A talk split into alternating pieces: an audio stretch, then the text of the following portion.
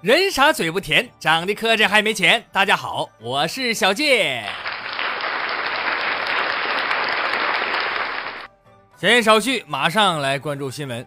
说阿里巴巴呀，于近日宣布，今年的双十一购物狂欢节由二十四小时延长为二十四天，也就是从十月二十一号起到双十一当周的周末截止。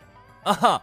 哎呀，厉害了，我的马爸爸啊！全国破产日变成了破产月，你已经开始剁手了吗？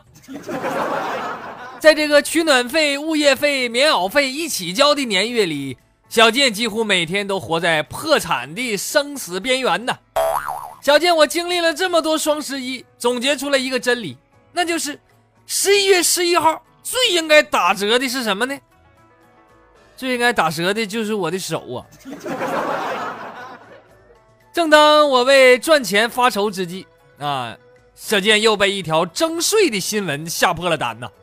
国务院近日发文说，明确进一步减轻中等以下收入者的税负，加大对高收入者的税收调节力度。有媒体称，啊，年入十二万以上的被称为高收入群体，这类人群将重点调节。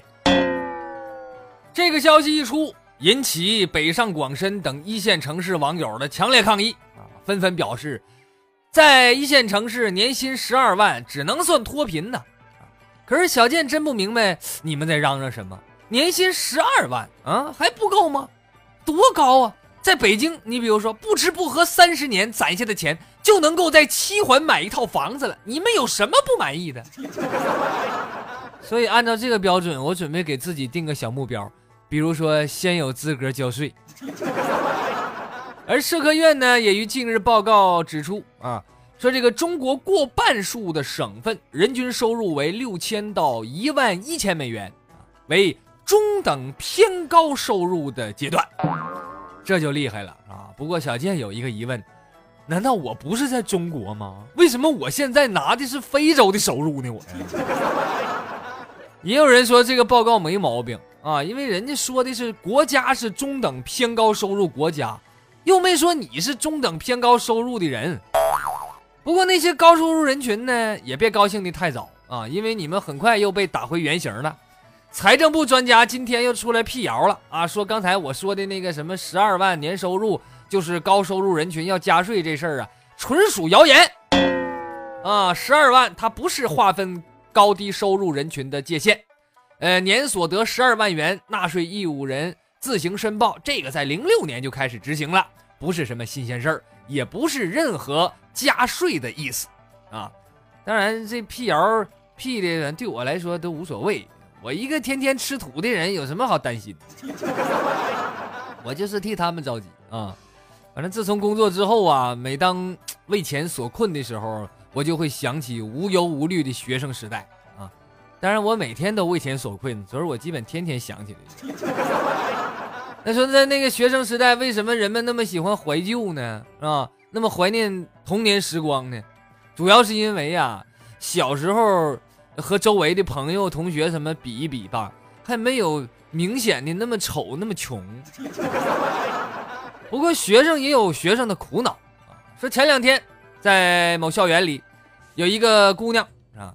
点燃了一圈蜡烛，摆成心形，然后呢，向心仪的男生表白，在一个宿舍楼下边啊，呃，然后这男生就从楼上下来了啊，女追男隔层纱嘛啊，这个说时迟那时快呀，就在这个男主角刚下楼，俩人刚抱上，看热闹群众刚开始起哄，楼上不知道哪位同学想不开，一盆凉水哗啦就倒下来了，浇灭了表白的蜡烛，结束了这场虐狗秀。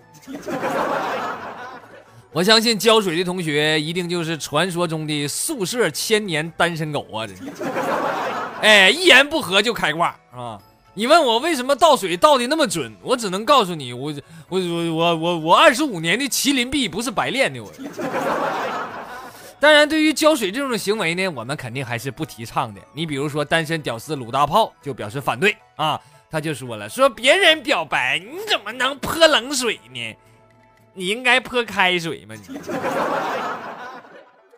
下面我们再来关注雾霾的话题啊，这个大部分北方听众啊都呃深受其害。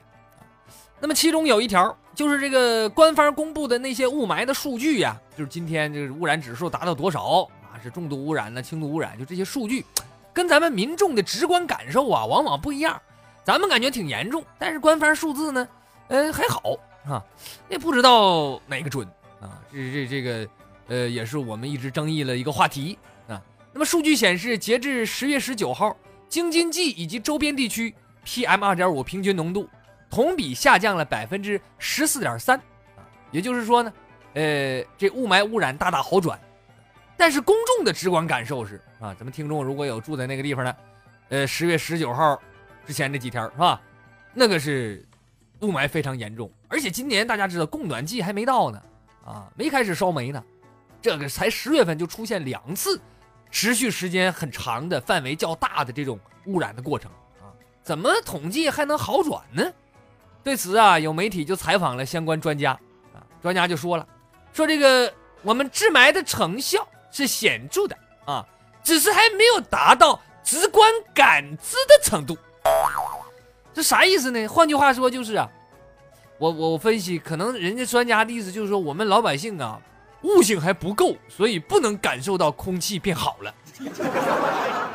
我再给大家解释一下，就我举个例子，就好比有一个人被砍了一百刀。现在人家咔已经，已经给你缝好两刀了，是吧？那显然是卓有成效的，你懂吗？但是还有九十八个刀口搁那咧着呢，所以你感觉不到。但是你感觉不到，并不等于人家没缝。你说你赖谁？但是我还是建议这些专家，咱能不能把雾霾先治好了，差不多了再开始吹牛呢？是吧？起码咱可以一边指着天空一边吹，你看比昨天蓝多了吧？所以有时候啊，这个官方宣布的数据啊，总是让人，嗯，不太敢相信，不太好理解啊。那么下面这条新闻呢，也许能告诉我们某些原因。呃，说在这个各地的环境监测站，大家知道数据咋来的是吧？呃，一个城市里好多地方设设置这种呃监测的仪器啊。那么在监测站里就有这种空气采样器啊，它就是用来实时监测空气质量的。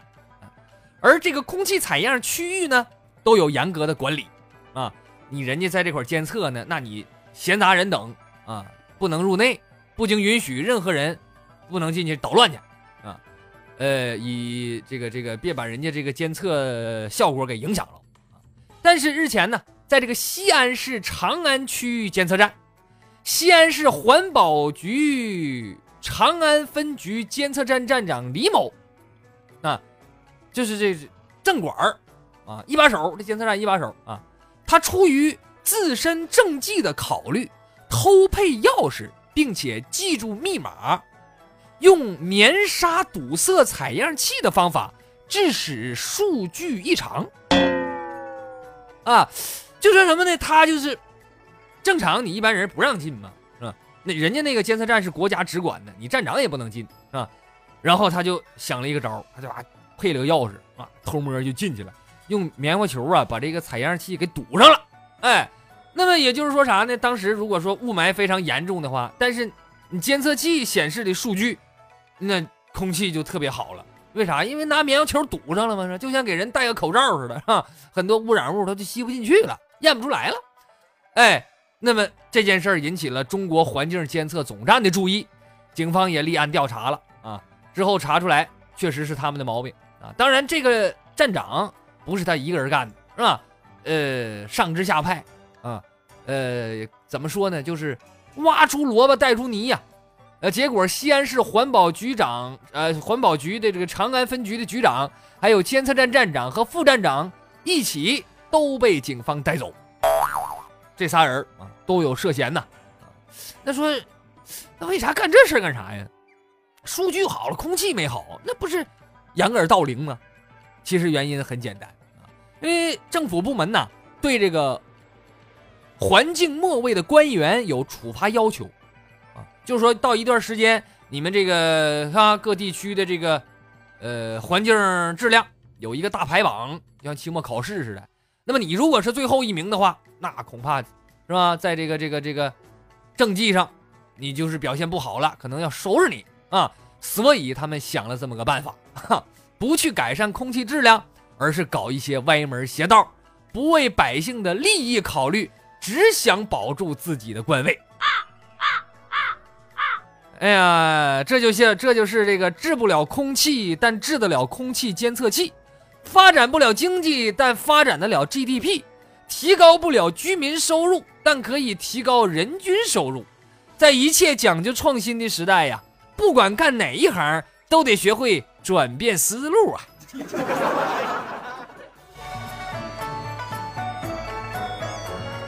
说完了空气的事儿啊，咱们再来看看其他方面的消息。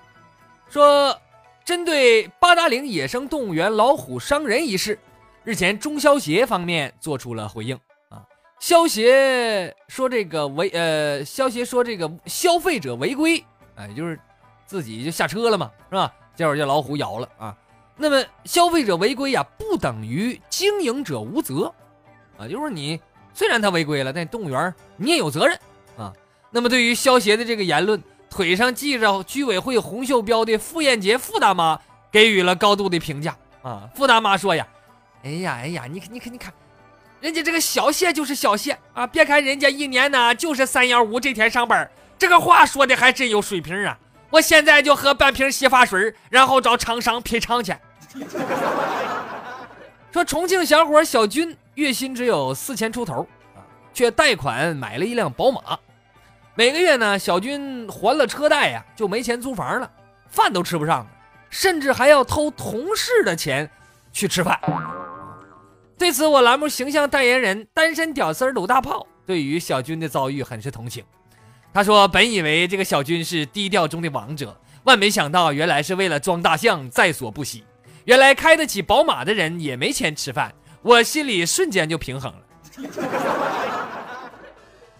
十月十三号，六十七岁的李某啊，李老汉到这个派出所啊询问一件事儿。那么民警呢，明确告诉他呀，这个事儿呃得到其他部门去办理。这个李大爷觉得警察对他这事儿呢。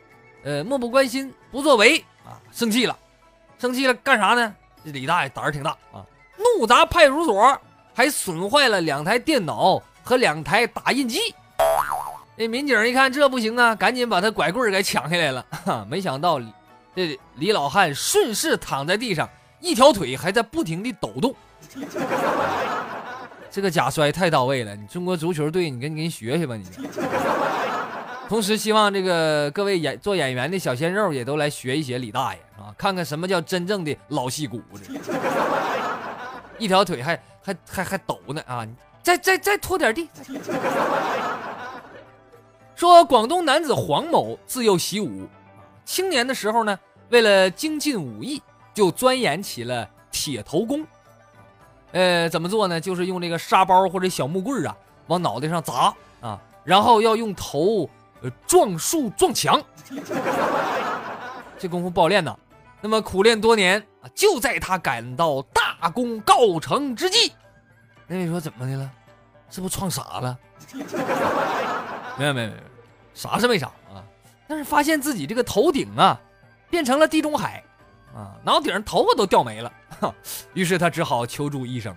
医生检查完，告诉他说：“你这个呀，这是由于头部长期撞击硬物。”导致毛囊受损出现的物理性脱发啊，也就是说你老用脑袋拍砖头，那玩意儿时间长了就把头发磨掉了啊，长不出来了。所以这条新闻告诉我们呐，正所谓天下武功出少林是吧？出少林，现在你你你明明白，光头强这个名字不是随便起的，光头确实是强但是我觉得这个这个黄某啊。这个黄大哥，呃，还好没有他练习的是铁头功，练的不是金刚罩铁裤衩，否则后果不堪设想。那玩意儿你老老练下身的话，那就不是光毛掉的问题。说十八号，江苏淮安一个女子回家，啊，那么路过小区的时候，就看见门口有一辆电动车没锁，啊，于是她就是见财起意，啊，顺手就把这车给偷走了，可是没想到呢，这一幕啊被监控拍下了，啊，人失主肯定得报案呢。民警很快找到了这女的她家里，啊，那么令人哭笑不得的是啊，民警发现啊，这个女的被抓的时候。她干啥呢？还在用手机搜索，百度搜索说这个偷来的电动车怎么处理。所以这条新闻告诉我们啊，年轻人呐，现在平时专业技能不熟练啊，不好好练习基本功，一有问题就知道用手机搜百度。你说你们都这样不负责任，你让我们怎么放心把电动车交给你们去偷？不是不是，违法犯罪的事儿不能干啊。嗯，你不能看啥好，你你给拿家来了是吧？那不是你的东西，你不能留着啊！你这留着，你留着时间长了就是癌呀！这是。说日前有一个小伙胡某啊，呃，他因为不满中介给他介绍的工作，上中介介绍工作不满意啊，呃，因为这个事儿啊，找公中介协调，人也不搭理他啊。没办法，他就到这个上海某派出所报案，啊，外地来这打工的，啊，呃，那么随后呢，派出所啊就给他处理这个事儿。那么就在这个时候，门口的小区着火了，啊，这民警一看，赶紧你先等等吧，我们赶紧救火呀，十万火急呀，啊？你先等等啊，就把他，呃，扔到派出所，然后民警出去救火去了。可是没想到发生什么事呢？这个胡某啊，竟然趁机偷走了一个民警。留在办公室里的手机，哦，偷东西偷到派出所去了，哈，然后呢，他想跑，想跑就发现呢，这派出所的门都是电子门锁，是吧？你如果去过派出所的话，你就看过，是吧？那玩意儿都得是，呃，刷门禁卡才能打开，啊？要不然你根本出不去。那么等民警回来之后呢，一看手机没有了，这上哪去了呢？然后就调取监控，发现。这是胡某偷走了手机啊！当然，这胡某没出去，还在派出所待着。这这这这这人赃俱获！哈！哎呀，我都不知道这这这小胡咋想的。我怀疑是不是现在到派出所偷东西和到体院偷东西已经成为了偷盗界的高级鉴定考试呢？现在是不是就假就就像咱们似的？你要是呃。从中级进高级的时候要考试，是不是就是就是考这个内容？那是。哎呀，这小胡是生动演绎了什么叫太岁头上动土啊！脑子是个好东西，可惜是他真没有啊。别人是五行缺金木水火土，我看你你恐怕是五行缺心眼儿。你是。说前一阵子咱们说过一条新闻啊，是为了买房子应对限购政策。很多人假离婚钻空子啊，一对夫妻只让买一套房，为了再买一套就假离婚。下面咱们说的这个新闻呢，不是假离婚了啊，是假结婚。说河南南阳的男子小李和姑娘小张是异性朋友，平时啊俩人关系挺好啊，但是不是男女朋友啊，就是普通的好朋友。那么前一阵子呢，这男的小李因为做生意缺少资金。咨询了几家银行，希望办理贷款，但是因为小李不符合条件，不能办理贷款。啊，什么条件呢？这条件也挺有意思啊，呃，就是你必须得结婚才行啊。于是这小李就找到小张了，他好朋友嘛，啊，说怎么办呢？你给我帮个忙吧，啊，咱们俩来，咱们俩来个假结婚啊，只要办了结婚登记手续，我就能去办贷款去了。那么等贷款下来之后，我再跟你办理。离婚手续，这小张呢，那得说非常讲义气，啊，就答应了小李的请求，然后就跟他办了登记手续。这小李呢也顺利拿到了贷款，但是没想到贷款下来之后，这小李却拒绝离婚，那意思想跟小张假戏真做，好好过日子。但是小张不干，你说你这不坑人的吗？你跟我俩玩呢？我帮你忙，你怎么还骗我呢？你这不是空手套白狼吗？你这，人家结婚都彩礼又钻戒的，你这管啥玩意儿没有，你就跟我登记了，关键我也没想跟你结婚呢，你。所以告上了法庭啊，经过两次审理呀，法院判决你俩还得离婚啊，你不骗人家姑娘这不行。呃，但是咱也得说这姑娘两句，你说姑娘真的，你姓张都可惜了，你应该姓雷，你叫雷锋吧你。那朋友再好，不能啥忙都帮啊，是吧？你这玩意儿，你你你这造假、这诈骗这事儿，这这不讲究是吧？另外，我觉着，这这是一开始这贷款这事儿可能就是个圈套。啊，他就是想和你结婚，看来小李儿不仅是缺钱，他还缺德呀他。但是我相信，我我我我我我我这个提醒各位单身汪啊，你们可可千万别觉得这个办法挺好啊，你可那个还觉得像我又只学习了一个新套路，可不行啊，到时候人家上法院告你，你还得离。再来看下一条新闻，说杭州有一对夫妻，那么挺有钱啊，家里有一台路虎车。呃，他们有个地下车库，嗯，下班了之后车就停在车库里头。那么最近呢，发生了一个灵异事件，就是每天晚上啊，这个路虎车准时消失，啊，第二天呢，又加满了油停回停车位，啊，这个事儿持续了差不多一个星期，期间这辆车还被人洗过一次，啊，这这纳闷了，这这怎么回事？谁干的？就报警了。那么警方呢？事后抓住了这个偷车的小偷，那是偷车就开走就完了，这还怎么还还把油加满了，完还给洗车，完又停回来，完了第二天又偷，这怎么回事这？是呢，原来这个小偷啊，他不不是说想把这车偷走，他就是想开着这辆路虎去杭州的各个酒吧里去把妹，啊，把。他说：“他说什么？他说我只要穿的像样点啊，我再开个路虎，别人都以为我是富二代呢，是吧？小妹儿都愿意跟我走，我也是满足一下虚荣心。哎呀，只装大象不偷车，小伙子也算是盗贼界的一股清流啊！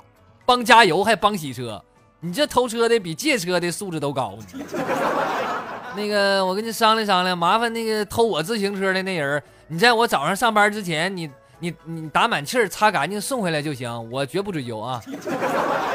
另外，我还有个小小的请求，谁能把我的钱包借走，回来给我装满就行。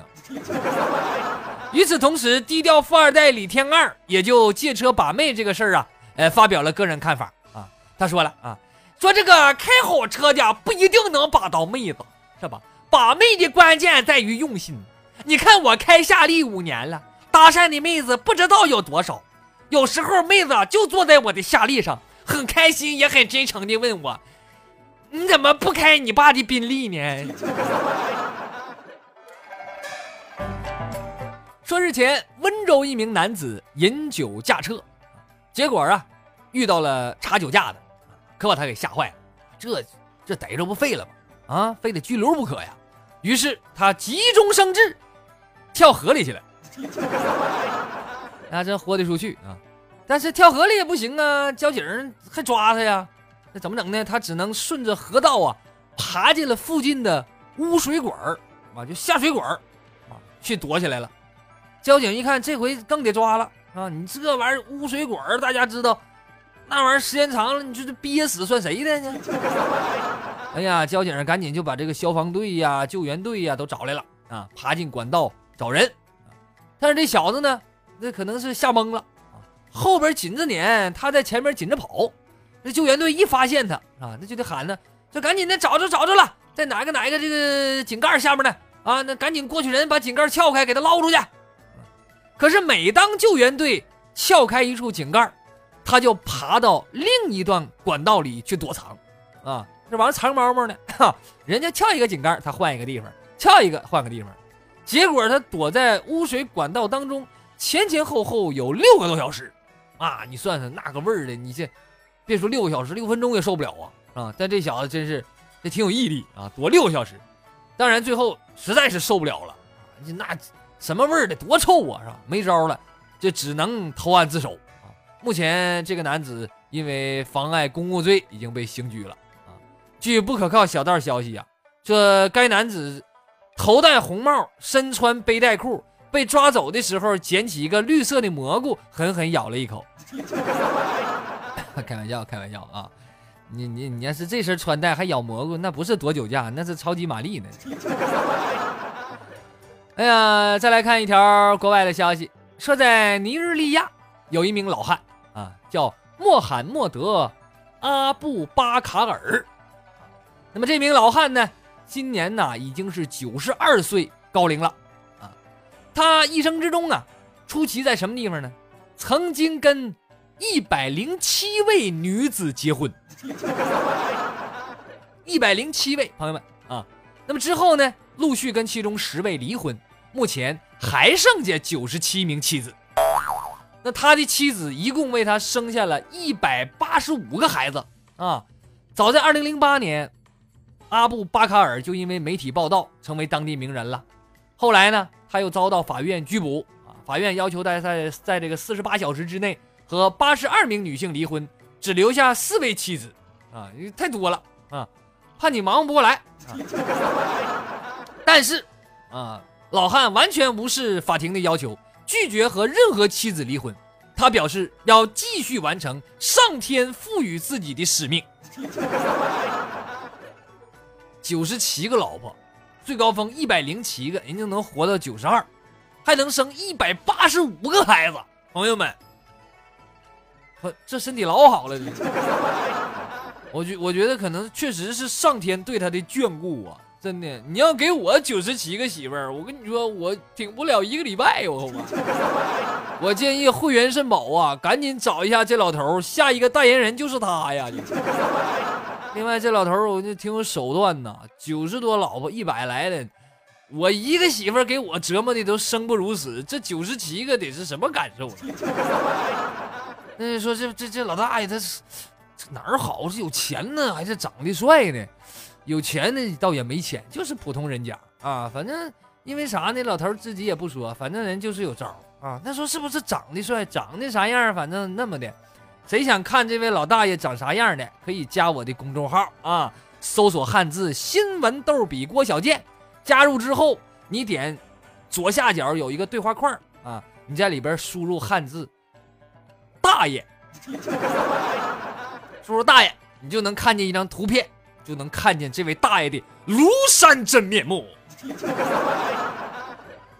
提醒大家，想跟小健聊天问各种问题的，你也可以添加小健的个人微信号，这是新号啊，搜索汉语拼音主播郭小健三三三，前两个都已经满了。同时，你还可以在公众号里留笑话，我会在小健讲段子节目里播出，而且所有在我公众号留言的朋友都有机会获奖，每周抽取一名幸运听众。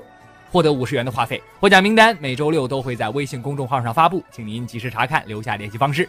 公众号您记好了啊，搜索汉字新闻逗比郭小贱。您也可以关注我的新浪微博主播郭小贱，也有不一样的内容奉献给大家。今天的节目就到这里，我是小贱，不是再见的见，再见。